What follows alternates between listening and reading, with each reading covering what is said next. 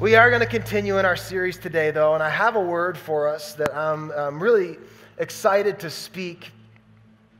As we all know, these are uh, different days where we are all calling an audible on our plans that we had for life. Uh, none of us planned this week to be what it is currently. None of us thought that we'd be not able to go and gather and worship or maybe go to our place of work or go to our hockey game or whatever it was we had planned. Uh, life has a way of disrupting our normal patterns and our normal uh, ideas and the things that we'd had set to do. And, and here's what I want to just start off with I want to just say that I'm wondering as I look at what's happening and as I look at how the coronavirus is spreading across the world and all the things that are spreading with it, I wonder if in this disruption we can find the divine sovereign hand of God moving as well. And that if we, as the people of God, can't look at this not as just an inconvenience or even a disruption, but a divine disruption. And I want to think about that today as we open the Word. Uh, I believe that we are in a moment. I believe that we are in a moment that the Bible would call a kairos moment. It's a, it's a word, it's a Greek word that refers to a, a special appointment in time. And I believe that's what this is right now for the church, not just for our church, but the church. I believe this is a kairos moment where we really need to lean in and hear what the Spirit is saying to the church. We are in a moment of disruption. The coronavirus, the COVID 19 uh, crisis, is causing a lot of panic a lot of fear. It's having implications on our lifestyles, it's having implications on our, our finances, the economy, of course, health. There are so many things that, that legitimately is cause for concern. Uh, you're not going to hear us today say that there's nothing to, to fear, but what you're going to hear is that there's one that can actually cast out all fear. And I want to speak to that today in the light of this disruption and in the light of the space and time that we find ourselves in. We are in a season right now as a church where we didn't just arrive at this place uh, by coincidence. In fact, as I think about the last handful of months, I think back on to September when we as a church felt God stirring in our hearts to pray for revival. And we saw it for a month.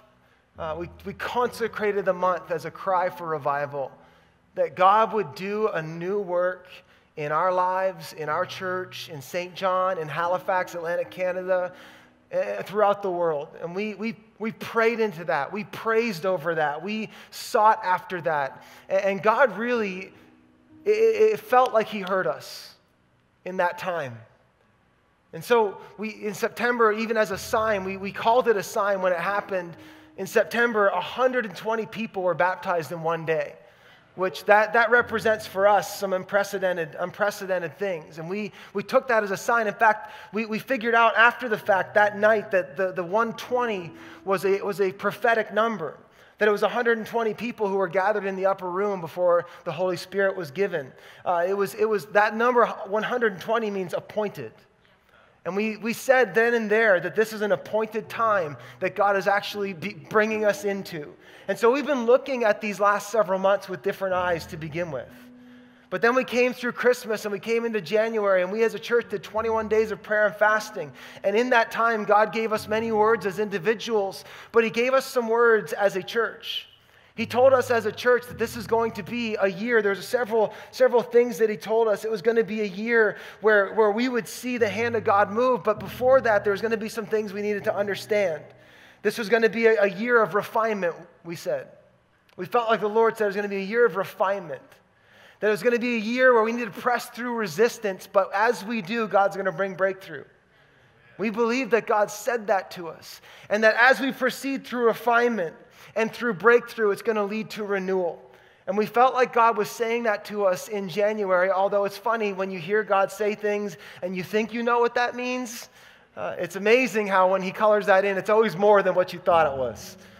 And here we are in a time uh, of challenge, of disruption, a, a, a time where there's pain happening, there's disappointment happening, there's confusion happening, there's mass hysteria and panic happening. And so I want to ask the question today what are we as the church to think in a time of disruption? Because we aren't exempt from it, we're in it. What are we to make of a time of disruption and discomfort that the whole world is facing? And I want to just point us to things that we need to think about that are going to lead us to, to have spiritual eyes to see what's happening and even to see. I, will tell you, I'll, I'll spoil the ending already. I'm getting excited for what I believe God is going to do. Because I've had conversations with Christian leaders from all the way from the UK to California. I've traveled there all, throughout the fall and even into this new year. And Christian leaders, all in the Western, like the Western world, are all saying the same thing. We are on the precipice of awakening. And I wonder if this, I, I don't know if this is the moment, but this is sure, uh, uh, some, this is contributing to it. And so I want to look at the scripture today in our series in Revelation. And I want to ask the question will we see and hear what the Spirit is saying to the church for us in this hour? It's interesting. I was going to pause our Revelation series here in the coming weeks and go into some initiatives that we thought might be good as a church, but clearly God had other plans. And so I'm going to pick up where I was planning to leave off, and it happens to be in the last message to the seven churches. Now, it's significant, one, because this is one of the most famous messages to the seven churches, as, as we'll find out. But the number seven means completion. The number seven means it's kind of bringing a wrap, uh, uh, it's bringing to, to, to, wholeness. Uh, that's what the number seven means. And we're going to look at that today, and you're going to find, I believe, God saying something to us right now. And so I'm going to read it in just a minute, but to get some of you caught up, maybe some of you are just tuning in for the first time ever. You know, someone shared a link and you're watching this. Hey, we're a group of believers that we believe that our only hope in this world is Jesus Christ and that we find life through his word. We don't go by our feelings or go by maybe even just traditions blindly. We go by what the Word of God says. And we've been tracking through this book at the end of the Bible called Revelation. And Revelation is a often confused, often misappropriated, misapplied, mis- misinterpreted book. But we've been finding as we've been diving in a whole lot of hope and grace and peace in this book. And as God has been speaking to us, we've found that it's true to its name. The word revelation, it comes from the, the word apocalypsis, which means unveiling. And this has been showing us things. And we found out early on that, that God actually gave the church the book of Revelation, not so that we could use the times to understand Revelation, but so that we could use Revelation to understand the times. And so we've been looking in this book week by week saying, God, say something new to us. Speak something from your words so that we can understand this world we live in. And I want to suggest to you today uh, the timing of this is incredible and impeccable. And I think you're going to be encouraged and maybe even challenged as we look at the seventh letter to the seven churches. Uh, this is a crazy time in the life of the church. In this time, the seven letters were written to the seven churches that were existing that day in what is now modern day Turkey. And we are finding that all of these letters have something to say to us as the church today. This wasn't one letter, one thing said at one time, but this is a message to the church for all time. And so we've been listening very closely. And this is the final of the seven letters, and I want to read it. I'm just going to read it today. Uh, we have been, when we've been gathering, reading it out loud, and I'd encourage you maybe this week to go back and read this out loud. There's actually blessing just in the reading of the book of Revelation. But I want to read it for us, and then I'm going to unpack it. So I'm going to read the whole letter and then I'm going to unpack it. And so, a couple things by way of context. This is happening in AD 90. This is under Roman rule, and Emperor Domitian is an absolute tyrant, an insecure tyrant who is just hell bent on snuffing out this new movement called the kingdom of God. And it's on the backdrop of that that we find these letters written. And this is the final to the seven churches. Now, just one more thing before I read it. Imagine being the church in Laodicea this letter that they would receive was something that was to be read out loud. And so picture their pastor showing up and reading Revelation uh, out loud. And they get to the book or to the letters, to the seven letters, and they start to read about the church in Philadelphia and the church in Ephesus and the church in Sardis. And they go one by one. They're like, okay, maybe Jesus is going to talk to us. And Jesus does talk to the church in Laodicea. And it must have been a jarring, disruptive moment. Let's read what Jesus had to say to this church. To the angel of the church in Laodicea, write these are the words of the Amen, the faithful and true witness, the ruler of God's creation. I know your deeds, that you are neither cold nor hot. I wish you were either one or the other. So, because you are lukewarm, neither hot nor cold, I am about to spit you out of my mouth.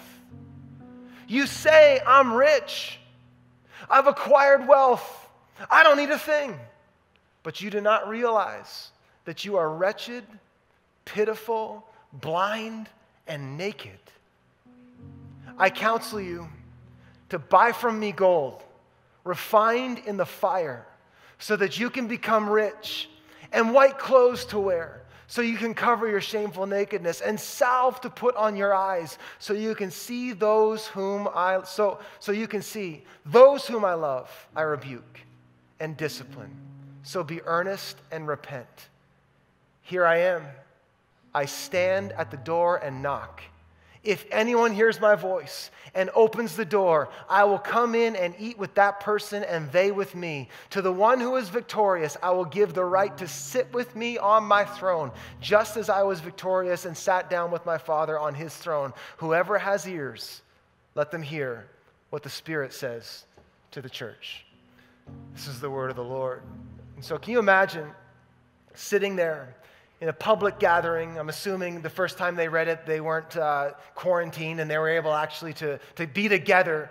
Can you imagine the jarring moment when the church of Laodicea heard the words of the risen Christ, who had just commended so many churches and said, I know what you're doing, hang in there. You know, it's the church in, the church in Smyrna, the, the crushed church, you know, you can get through this, stay true. He gave all these encouragements, and then when he comes to this final church, I mean, this is a, this is, this would have been a blow.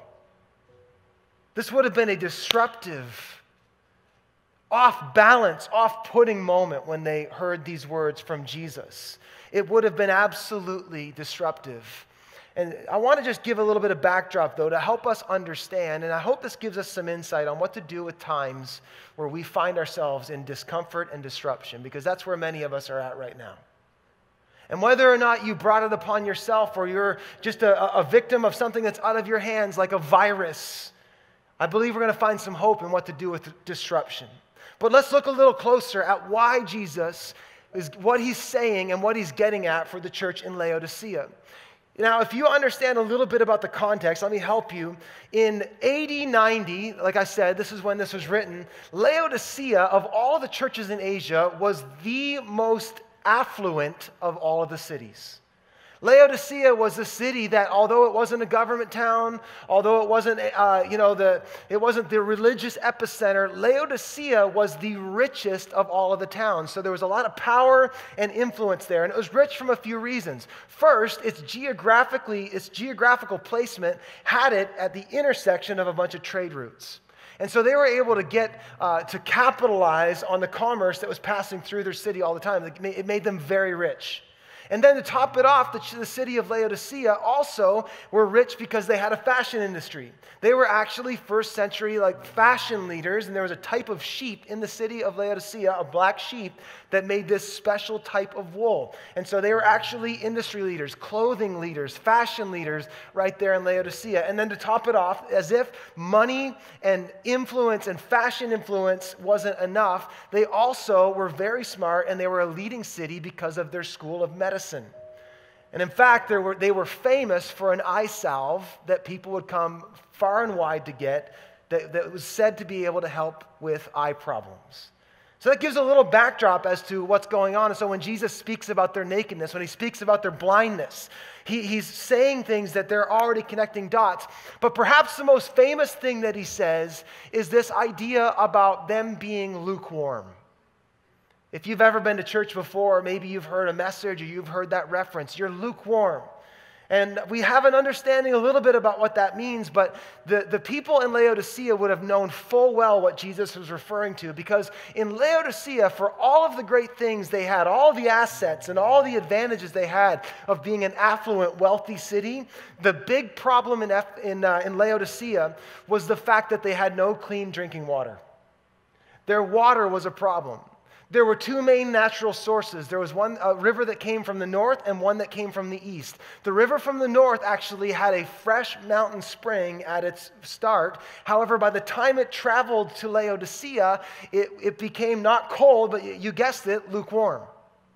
And in fact, it had time to stagnate and it had time to neutralize and it had time to actually develop things that were unhealthy to consume. And then to top it off, these two rivers met. This other river, the one from the east, had a natural hot spring.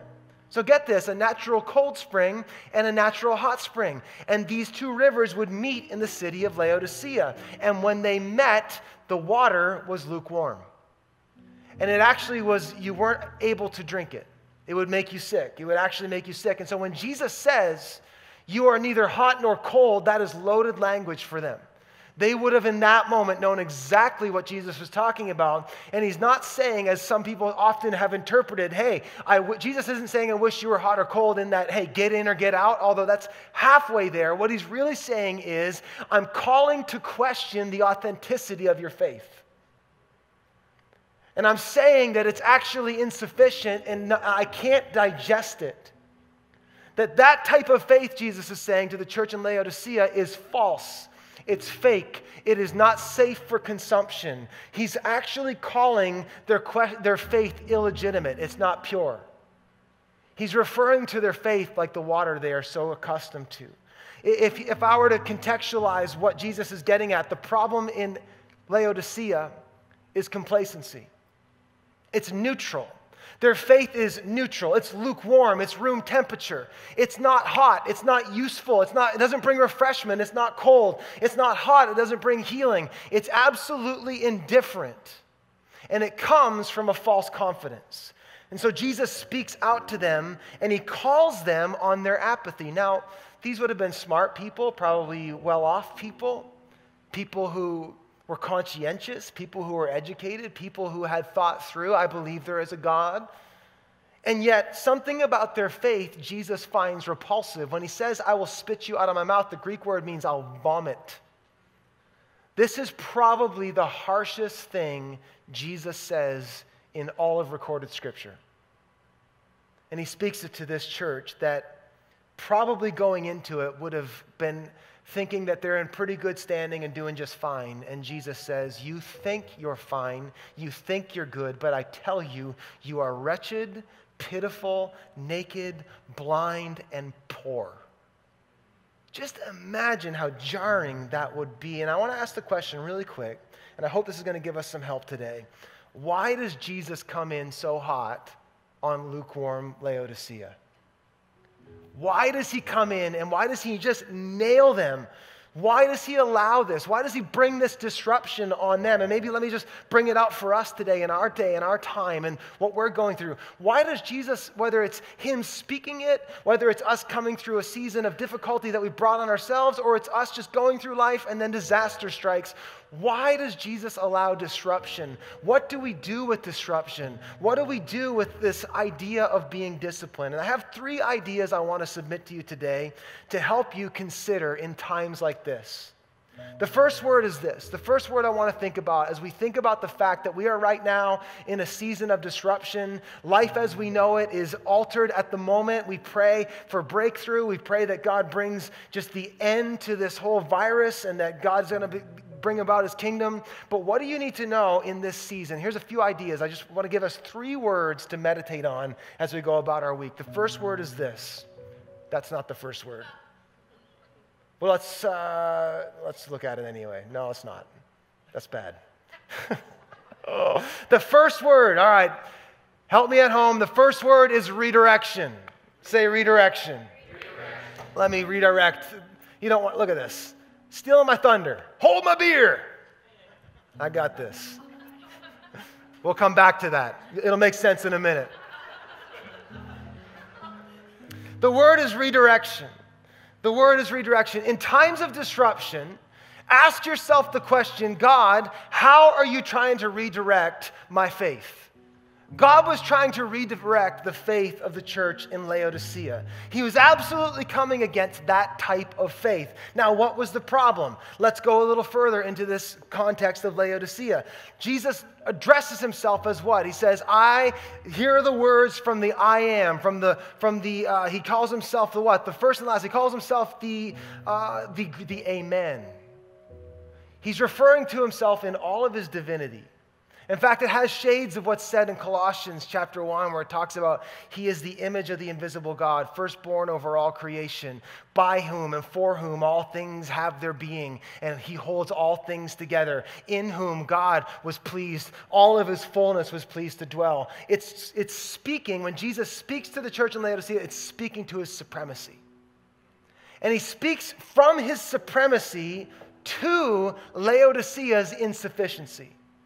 And he says, You think you're fine, you think you're good, but I'm telling you, you are insufficient. Now, a little bit of backdrop again on Laodicea. In AD 60, get this, there was an earthquake that decimated a bunch of cities in that part of the world. In fact, last week, I believe Pastor Andy referenced the whole uh, Philadelphia, or sorry, Pastor Seth re- referenced Philadelphia, that, that it was decimated by earthquake. Laodicea was also decimated by this earthquake, but get this Rome gave financial aid to all of the cities that were ruined because of this earthquake except Laodicea. And it's not because they didn't offer it to Laodicea, it's because Laodicea said, you know what?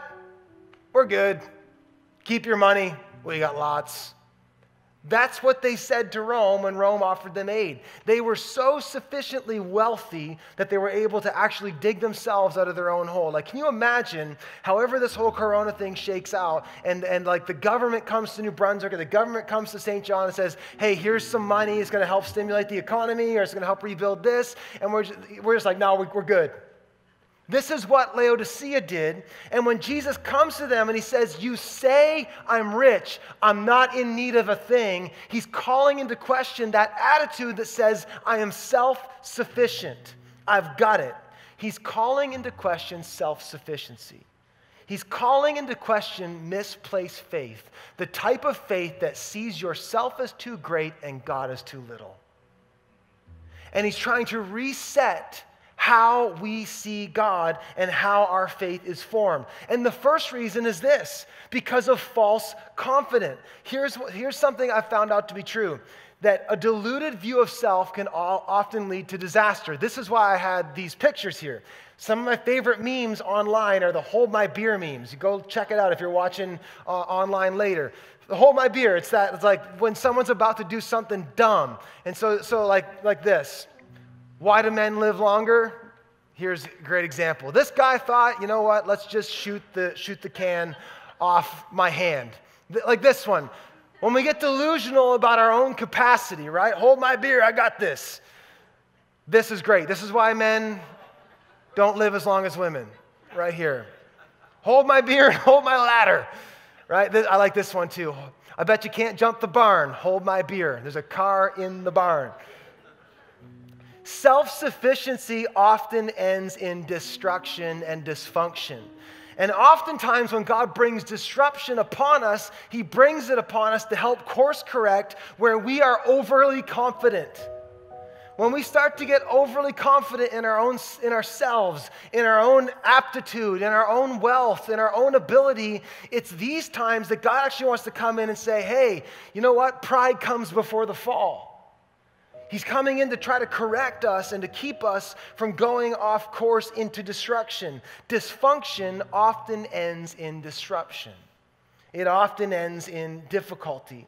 But the second reason God will come is not just to humble us, but is to he'll disrupt us. And I believe this is what's happening right now with this whole coronavirus. This is a call to the church where we have to actually step back as we deal with our own insufficiency and ask our question, how big is your God?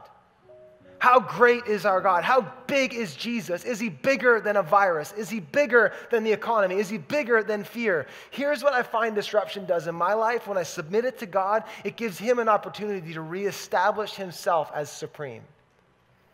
That's what God is doing to the church in Laodicea. He's coming in and he's smashing their false faith. He's saying if your faith is in your wealth, if your faith is in your friends, if your faith is in your fashion, if your faith is in your smarts, I'm telling you, you are careening for disaster. And so Jesus, out of love, comes in and he course corrects them. I believe one of the main reasons why we go through disruption and we go through discipline, we go through times of, of difficulty, is so that God will confront the idols that we have built up and reset himself as supreme above all. God wants to disrupt and destroy high views of self and low views of God. And I believe He'll do that right now in this season, even of whatever, whatever you're going through with this. This is an opportunity that God wants to confront maybe a high view of self. Maybe humanity needs to, for the first time in 2020, be reminded that, you know what? We can have all the money in the world, we can have all the science and technology. It just takes a minute where we're reminded how small we are. But in these moments, I believe God also wants to remind us how big He is.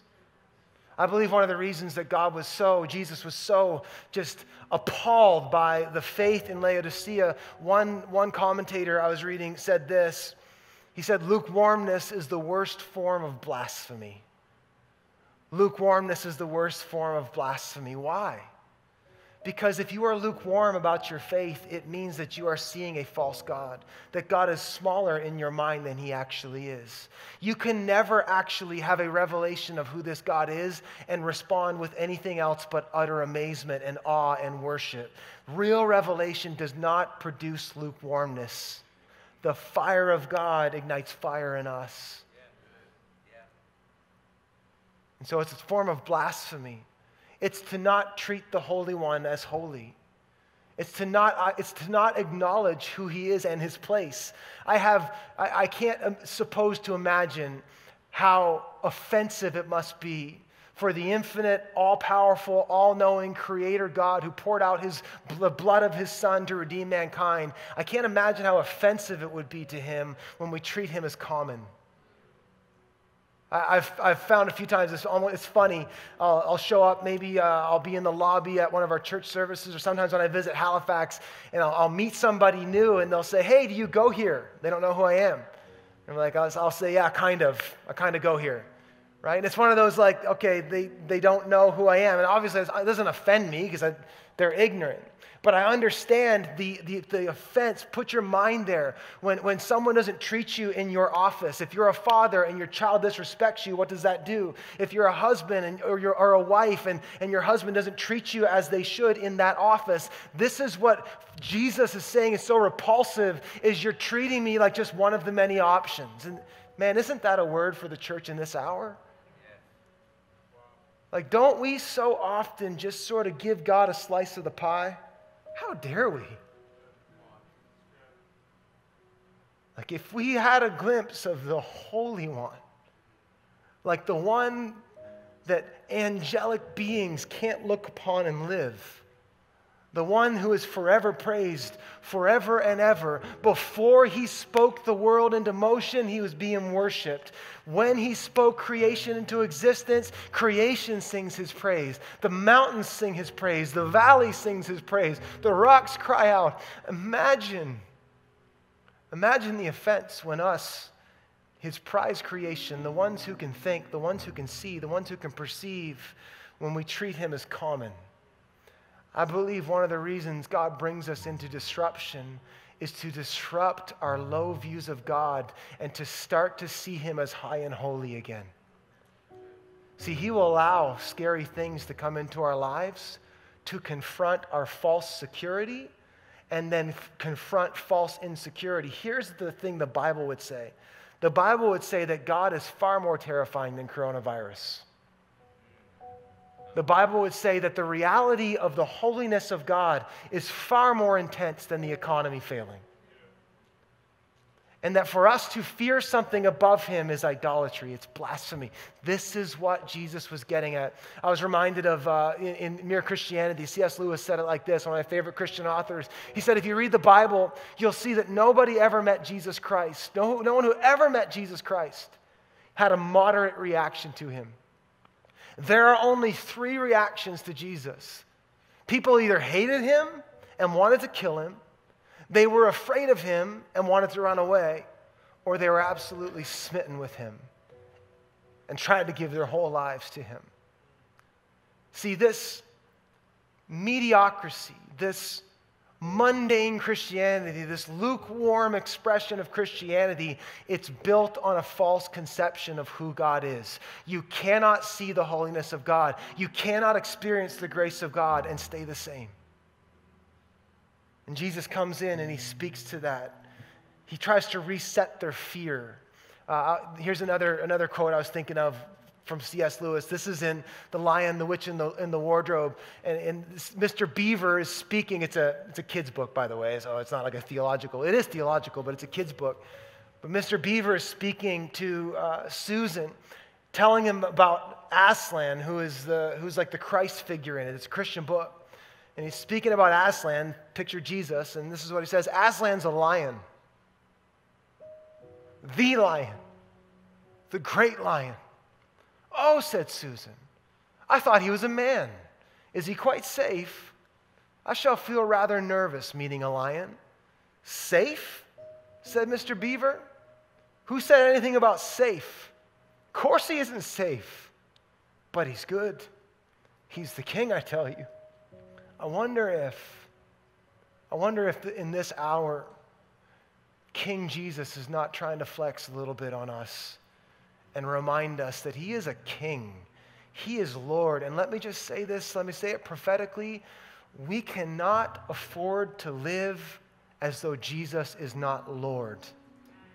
We can't afford to live as though He is not King of kings and Lord of lords and that every other power in this world, whether viral, economic, political, family, every other power, every other name, every other voice will bow before his name. He is the only one that deserves our fear and our trust. And God brings disruption into our lives, I believe, first and foremost, to reset us, to bring redirection Maybe you're finding, even as you kind of do inventory on your life, that, that maybe your focus has been redirected or has been kind of brought off course. And now uh, it's funny how, how trauma and crisis can cause us to sort of just narrow in our focus on what really matters. The only thing more catastrophic than a diluted view of self is a small view of God. God will use disruption. The Bible says uh, in Proverbs, it says, the fear of the Lord is the beginning of wisdom. Knowledge of the Holy One is understanding. In other words, if you want to start setting your life, arranging your life, if you want to figure out where to start in engaging the whole COVID thing, the fear of the Lord is the beginning. The fear of the Lord is the key, and I believe that is the key that is going to unlock complete renewal in the church and through the church. We have got to stop tolerating small, little, caricature, commonplace attitudes toward a holy God.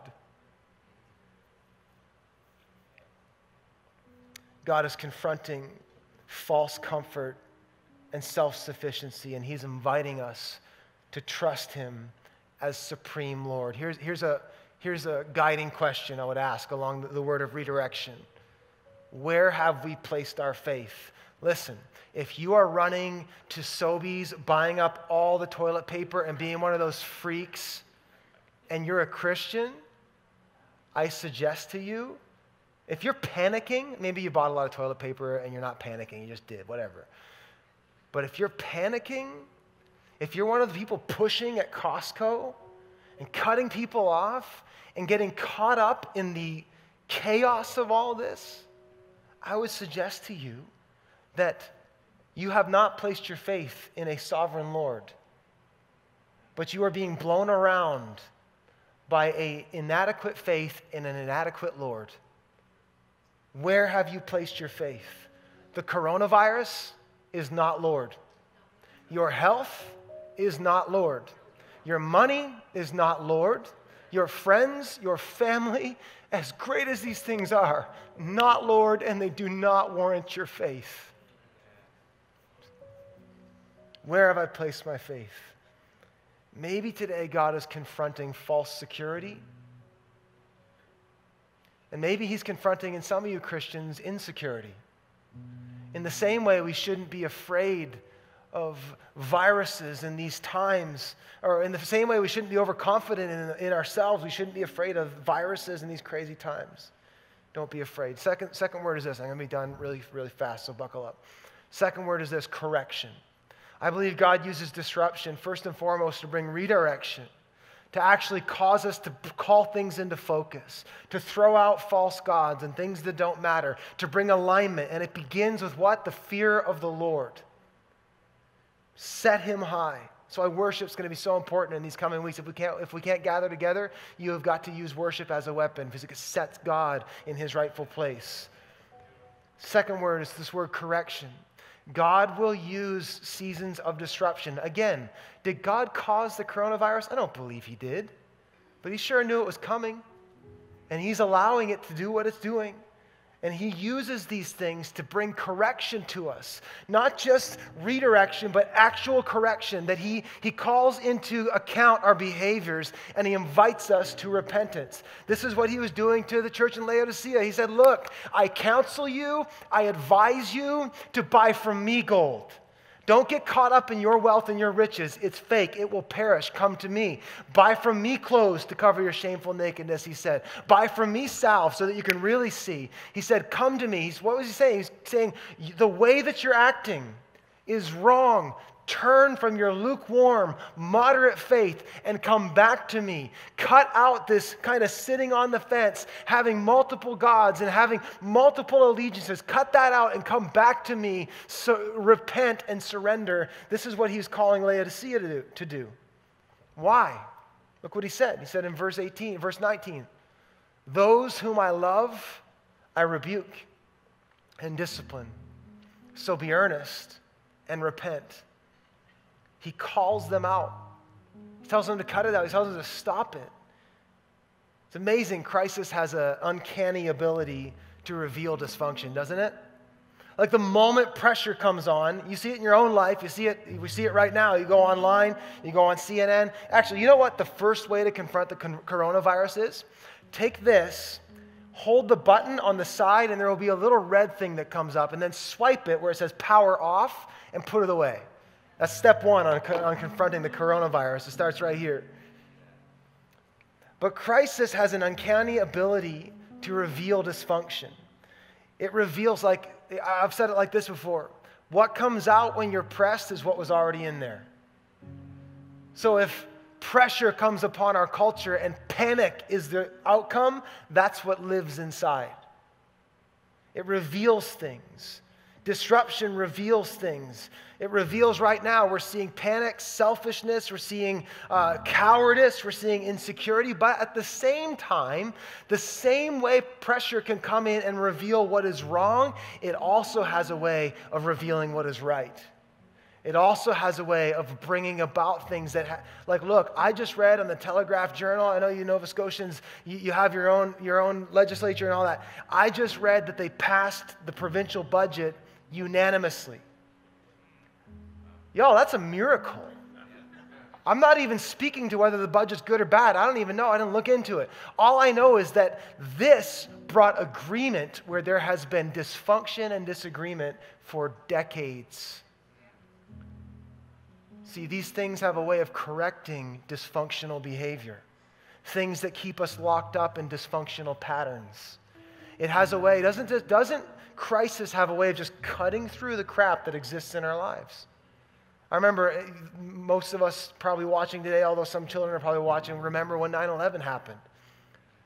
That was the, the, the week after 9 11 was the, the most attended Sunday for, for a long time. Why? Because these things have a way of just calling into question and bringing correction into our lives. That's what happens. That's one of the reasons God brings these times into our lives. He starts to bring clarity and then cleansing. And I believe that God right now is cleansing his bride.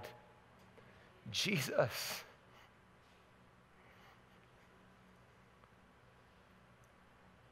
God is cleaning his house. Jesus, the Bible says, will return for a spotless and pure bride. And I wonder if in this season God doesn't want it to use this for inspection and correction, to bring His light and His healing into areas of dysfunction. I, have been catching this theme eh, all through our church and in my own life, just God putting His finger on things. He's like, no more. That's got to stop. That ends here.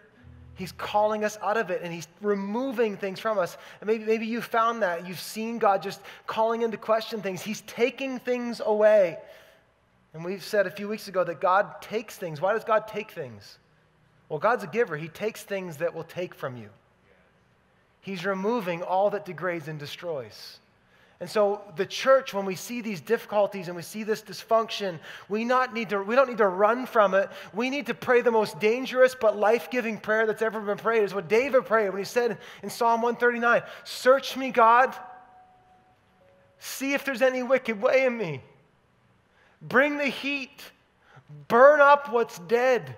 Burn up dysfunction, burn up lies, burn up fear, burn it all up and refine what is gold. See, I believe that's what God wants to do in this season for His church. In the same way that we cannot afford to live as though Jesus is not Lord, we cannot afford to live as though Jesus is not life. And to go to things that are not life for life as our source, money is not the source of life fashion and glory and influence and affluence, not the source of life. Jesus and Jesus alone can give life. And I believe he's bringing conviction and repentance upon the church. This is a season, and it's actually, it's not something that I'm even going to say this weekend as I, as I share this message. I believe the Holy Spirit is already working on his church saying, I want you to surrender that to me. I want you to stop doing that. I want you to stop watching that. Don't think like that. Don't let your eyes see that anymore. I believe he's actually bringing like cleansing and purity to the church like never before. And he does it through, through seasons like this, these seasons of pressure and difficulty. Here's a guiding question. I'm almost done. What does Jesus want to remove? In the same way that he wants to reset our faith, Maybe there's some behaviors in us. Like I, I was praying before uh, we, we started the service, and I was just praying that, that God would use this season for however long it is and for whatever it is, that He would break off old wineskins and old mindsets and maybe things in the church that just don't need to be here anymore, and that He would actually release what He really wants to release and bring cleansing and transformation and renewal into the church. That's my hope. But here's the thing it starts in individuals. What does God want to remove? Like, you have to imagine when, when the church in Laodicea read that letter, it must have been jarring. Like him calling to question these things. And I just want to, maybe this is a moment in time for us as a church and as a people to ask the question God, what is it in me that can no longer go forward? What exists in me that cannot exist in heaven? Don't let me wait till I die to purify me. Purify me right now. Make me like Jesus. You know, I've had in my mind lately just this, this resounding whisper of the Holy Spirit saying, You actually can be like Jesus. Not by your own might, but by my Spirit. I can change you if you'll just repent and surrender. I wonder if this is the time. Like I know, I know it is. This is the time for the church to step in and say, "I'm gonna, I'm gonna be the hands and feet of Christ. I'm gonna actually be holy." What is holy? Holy is consecration. It's having been cleansed and purified and set apart. God calls his people to be holy as he is holy. The Bible says, without holiness, you will not see the Lord. Maybe this is a time where God is bringing cleansing and holiness into the church. What does God want to remove? What does He want to take? So, the word number two is correction. Here's my final word, and I'm going to pray and we're going to move on. Word number three is expectation. So, in the same way that God moves us from kind of resetting our fears, you know, redirection this idea of, of realigning our whole lives. Listen, do not miss this moment and do not miss this season to realign with what is true. Realign with who God really is. And as you do that, He will bring correction into your life. He will tweak some things, He will change some things. You cannot give God permission and access to your life and expect to stay the same. You can't. He will just start changing you, but here's the deal He changes you to bring you to life. God doesn't just rebuke for no reason. Why? He rebukes, it just said, I rebuke those I love. He's bringing blessing into your life. You see, you move as we move from being reset and redirected and we move from into this idea of correction and then as god begins to have his way that needs to transition into expectation that needs to transition into expectation disruption the things that god may allow, allow us to go through he does it so that we, he can bring out good in our lives god is not the author of destruction god is not the author of chaos God is not one who curses. God is one who gives and blesses and brings life. Jesus said in John 10:10, 10, 10, "I have come that you would have life and have it more abundantly." That is God's heart for you in Christ Jesus. And that is your destiny. That is your birthright. And Jesus, when he rebukes you, he's coming against anything that stands in the way of that. And so, as we allow God to move in our lives, and in this season, we need to see this as a moment and translate it into expectation. I believe God is doing something unprecedented. When we look at these times, these are unprecedented times, which means this is an unprecedented moment for God to do something that's never been done before. Look how this, this ends. Maybe this will give us some. Let's read the very end of the, the letter. Now, if this seems like it changes gears fast, that's because it does. Remember, he was just he literally just got done saying to them, "I counsel you to buy from me gold. You think you're great, you're not great. You think your wealth's good enough, it's not good enough. You think your health's good enough, it's not good enough. Bow down before Jesus, the King of Kings and Lords of Lords." He he absolutely brings humbling to them and now look what he says. He like knocks them off their high horse and then look what he says. Here I am, I stand at the door and knock. If anyone hears my voice and opens the door, I will come in and eat with that person and they with me. I thought about that this week and I was thinking, what a contrast. Here you have this well to do church, this church that has everything, this church that has money and power and wealth and influence and fashion and medicine. They got it all, but it was, it was hollow. This, this church that thought they were something but were really nothing. They had elevated themselves. And yet here Jesus comes, he knocks them, he humbles them, and then at the bottom, he comes to them, and the one who, who is high and lifted up, the one who is exalted, the one who is forever praised, actually, like, doesn't this seem kind of like, in, like, like small? Like that God would humble himself so low to meet us right there in our place of need, I stand at the door and knock. I stand at the door and knock. I wonder if right now, as we begin to reevaluate our lives, as we think about this region, what God is doing, I wonder if He's not knocking. And that if we would open up to Him, turn to Him, I wonder if He would not flood this place with victory and life and freedom and restoration and hope. I, I don't know what's going to happen, but I know this it's going to be good if God's in it. It just is. That's how He works. And so, our job, church, let me just speak this before we're done. I'm going to pray in a second. Our job in this hour, whether it's one week, two weeks, four weeks, five weeks, and, and long after the, the COVID season comes to a close, and it will, our job is to be agents of hope and agents of expectation. That we are waiting for that moment that the heavens rip open and Jesus comes at the trumpet sound and brings complete and utter restoration to this world. These hard times should make you all the more desiring to see Jesus return and all the more expectant that things are happening. Listen, I know I don't know a lot of things, but I know one thing. We're one day closer to when Jesus returns. We have to be expectant. He's knocking at the door. And I believe whatever is going on is a setup for the Savior. And it's something that Jesus is going to stand on and get his glory.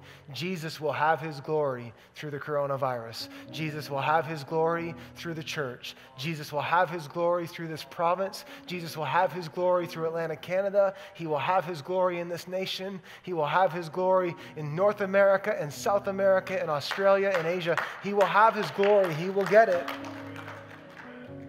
And so we're supposed to look at things differently with expectation. I, I heard my, my mentor share this morning, and he said, You know, things might be falling apart for you, but they're falling in place for God.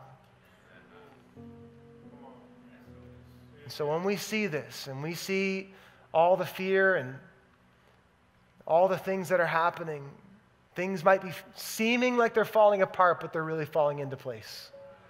This is a moment. This is a moment. Don't give it. And so the question we need to ask ourselves is this what does God want to give? What does Jesus want to do through this? What does Jesus Okay, we can't meet we can't meet together in church. What does Jesus want to do? What does he want to give us? What does he want to deposit in the church? He's not a taker, he's a giver. What does he want to deposit in this hour? What does he want to deposit in this season? That's the question we need to be asking ourselves as we reset our faith. We place it solely in Jesus. We fight against fear. We don't allow fear to creep in. We don't allow coronavirus or death or disease or decay or or, the, or economics to, to raise itself up in front of the view of Almighty God. We tear those things down. And then we allow Him to speak into our lives and say, God, I, I don't want to tolerate things you don't tolerate. I don't want to continue on in things you don't want me to continue on in. So search me, purify me, cleanse me. And then as He does that, we wait with great expectation, knowing it's only a matter of time before we see the purpose that God is going to bring out and the glory that He's going to get through this season. He's going to get His glory. What does Jesus want to give us? Here's Here's what I want to do I want to ask you the question. Let me just go back through it. Is there an area in your life that you have allowed creep up as sovereign? Is there a name? Maybe the name is cancer. Maybe the name is divorce. Maybe the name is coronavirus. Maybe the name is your, your, your stock portfolio. Maybe the name is your employment. Maybe the, you, the name is your kids. Is there a name that you, you've allowed to get on a seat it was never deserved to sit on? It never deserved to sit on. Place Jesus on the throne where he actually is. Redirect your faith. Is there a behavior that Jesus is calling into question? that he's saying, No more, not here, not in my people. Repent and reset your expectation. I don't know how things are going to track the next few weeks, but I know this Jesus wins. He just wins. And we set our expectation in that. I was thinking about this before we pray. I was thinking about this verse, Hebrews 12. I read this verse uh, eight years ago when our church went through very tumultuous times. This is something I, I clung to. The writer of Hebrews, writing to, to this church, said, Therefore, since we are receiving a kingdom that cannot be shaken, let us be thankful. Really? Right now? Yes. Let us be thankful. Why? Because our hope is not in what's happening, it's in something greater, the kingdom that can't be shaken. Let us be thankful and so worship God acceptably with reverence and awe, not with complacency and comfort. Reverence and awe, for our God is a consuming fire. God's kingdom cannot be shaken, and when the heat is turned up, it has a way of burning up false kingdoms and purifying and glorifying the one true kingdom, the kingdom of God. I want to, uh, we don't totally know all the things that we're going to do over the next several weeks during this, during this time. We're going to, as, as a team, do our very best to mobilize the church. There is no time that the church is off duty. There is no time that it is not time to worship, pray, praise, be community, and be salt and light in this world. There is no time. In fact, this is the time for the church to rise up and say, We're not afraid. We're not panicking. We know the one who was and is and is to come. We're not afraid. And so we're going to be very intentional in this next few weeks. I want to encourage you to be intentional. I want to encourage you to be light and peace for others. Are you contributing to anxiety or peace? Ask yourself that question. And then finally, I believe this is a time to pray. It's a time to pray. Do you know that we aren't only uh, God's representatives on the earth, we're partners with His Spirit and His will. And sometimes, actually, a lot of the time, His will is expressed solely through the prayers of His people. And I wonder if we can't just in the, these next weeks, as we pray for the end of coronavirus, that it would be a means to revival. Could we do that together? And so I thought every day at 1228, if you'd get your phone wherever you are, if you're on your iPad or whatever you're watching on, I thought every day at 1228, at 1228 let's, let's, let's sound the kingdom alarm. And just pause for a minute and pray. And I mean pray. And pray that God would first and foremost do revival to the church, and then that would bring revival through the church. And that God would reset our, our, our fears, correct our behaviors, and redirect, redirect our expectation. And so I'm going to call us to pray together every day for the foreseeable future. So I ask you that you do that with me, even starting today. 1228, sound the alarm, and we're going to pray that the kingdom, we're going to pray in faith that God's consuming fire would burn up what is death and refine what is life and light and glory. So I want to pray right now, in fact. And so wherever you are, just uh, maybe you can gather together as families, maybe you can kind of come around one another. And let's agree together right now and just give God the opportunity to begin a new work in our, in our homes, in our lives, in our marriages, in our families, in King's Church, and in this region. And we're going to agree together and we're going to just, just submit ourselves. We've heard the word of the Lord, and now it is time to, to respond. So I want to pray. I'm going to invite the band to come back. And in fact, maybe uh, Pastor Dan and Pastor Andy, Melanie, Adam, Julie, maybe some of the staff, some of the elders want to gather with me right here. And we're going to agree together and pray. And we're going to close this off uh, in faith. Come on right up on stage. Maybe some of the staff and elders, board members. We're going to agree together in prayer. Just come on, fill right in. And let's, uh, let's lock arms and pray together.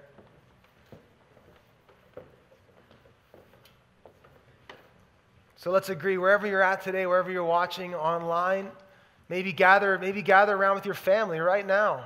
Uh, God is not limited to, to where you are, and He's not limited that we're not in the same room. He's with you as He is with us right now. So gather around your family, gather around your loved ones, get your kids and, and, and, and link up, and let's pray that God would have His way in this season. So let's pray, church. So, Father, right now we come to you. And we come to you first and foremost in reverence. God, would this be a season where holy awe returns, not just to the region, not just to the culture, but to the church? Lord, awaken your church. Call us out of apathy. Call us out of uh, just like infidelity of our spirits and our interests, Lord. Call us back to consecration, where we would see you as, as, as you are, Lord. Give us revelation to see you high and lifted up. Lord, when we have a moment where we say, Wow, look at our God, we would say, woe is me, I am undone. And that in that heap we would find the great grace that we don't deserve, but you give to us anyway. So, Father, right now we pray first and foremost for an awakening of minds and eyes, that, that Lord, it would actually bring down every stronghold, every lofty idea and lie and argument that has corrupted and confronted the knowledge of God. And would this be a season right now? Would this be a season where the King of Kings and Lord of Lords is established? not just in hearts and minds, but in conversation, in families, back in the school, Lord, in, in the House of Commons. We ask this would be a season as you humble human self sufficiency. Would this be a season where the sufficiency and supremacy of Christ is made known like never before? We prophesy a great awakening awakening to who you are, Jesus. And we ask, oh God, that this wouldn't be something that we as the church just stare at other, peop- other people and say, Do you see? Do you see? God, would we see? Would we see you as greater? Because you are. Open our eyes, Lord. Confront the ways, Lord, that we are blind God, let us buy from you gold. Let us buy from you healing that, that actually opens the eyes. Let us clothe ourselves in grace, not in our own works, not in our own names, not in our own accomplishments, but in the grace of Jesus. So, Father, we call forth right now in this hour over King's Church, over our families, over our friends, over our communities. We call forth a divine redirection. Lord, you have our ears, you have our eyes, and God, we surrender to you our lives. Lord, correct us in how we use our time, correct us in how we use our voice, correct us in what we see with our eyes and hear with our ears and think with our thoughts, correct us with how we use our resource, correct us with how we use our time. Lord, Lord, would you bring correction that brings life? We pray in Jesus' name. And now, God, right now, for every person under the sound of my voice, would the hope of the Holy Spirit fill their minds right now to realize that everything that happens on this earth happens within the parameters and the permission of King Jesus, and that you are going to cause all of this corruption and chaos to come into worship and glory and alignment. That this is a moment that is going to put a black eye on the kingdom of darkness and bring the kingdom kingdom of God into greater fruition than ever before. Lord, we release just a wave of repentance over the region that turns people back to God like, like never before. God, we prophesy people coming to faith in this season like never before. And God, we just say, we agree with how easy it is to find faith, that they're going to find Jesus, and it's not going to be because they have to come to a church service. The church doors might be closed, but the church is very much mobile. And so, God, we thank you in this season that the gospel is going out. And the people will find the hope that is only found in Jesus. And so, God, as you take up greater root and resonance in our lives, we say, use us. Call people to yourself. Lord, we just prophesy renewal and revival. And now, God, we partner with you in this moment and we, we command an end to the spread of this virus. And we say to the coronavirus to bow at the name of Jesus. And there is no disease in heaven. And that Jesus' wounds have the power to heal every, every disease and every affliction.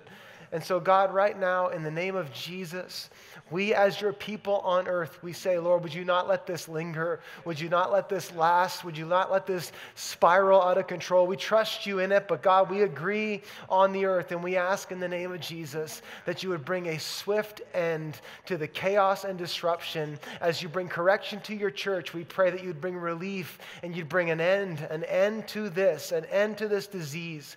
God, that, that, that God will look back on this season and will say that it was simply a means. It was a door that opened a great work of renewal. And so, God, we look at, we look at it in faith and expectation.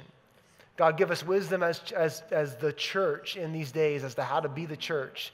You are not surprised by this. You are not put off by it. This has not caught you off guard. And so we ask in the mighty name of Jesus, would you give us direction? God, would you give us provision? We look to you for it. Would you give us peace? We look to you for it. Would you give us hope? We look to you for it. God, would you bring healing? We look to you and you alone for it. We set our eyes on you, Jesus. And we pray this in faith. And all God's people said, Amen. Amen. Amen. Bless you today. Thank you for tuning in. The band's going to sing us out with one more song. And let's just make this our prayer together as we go about our week.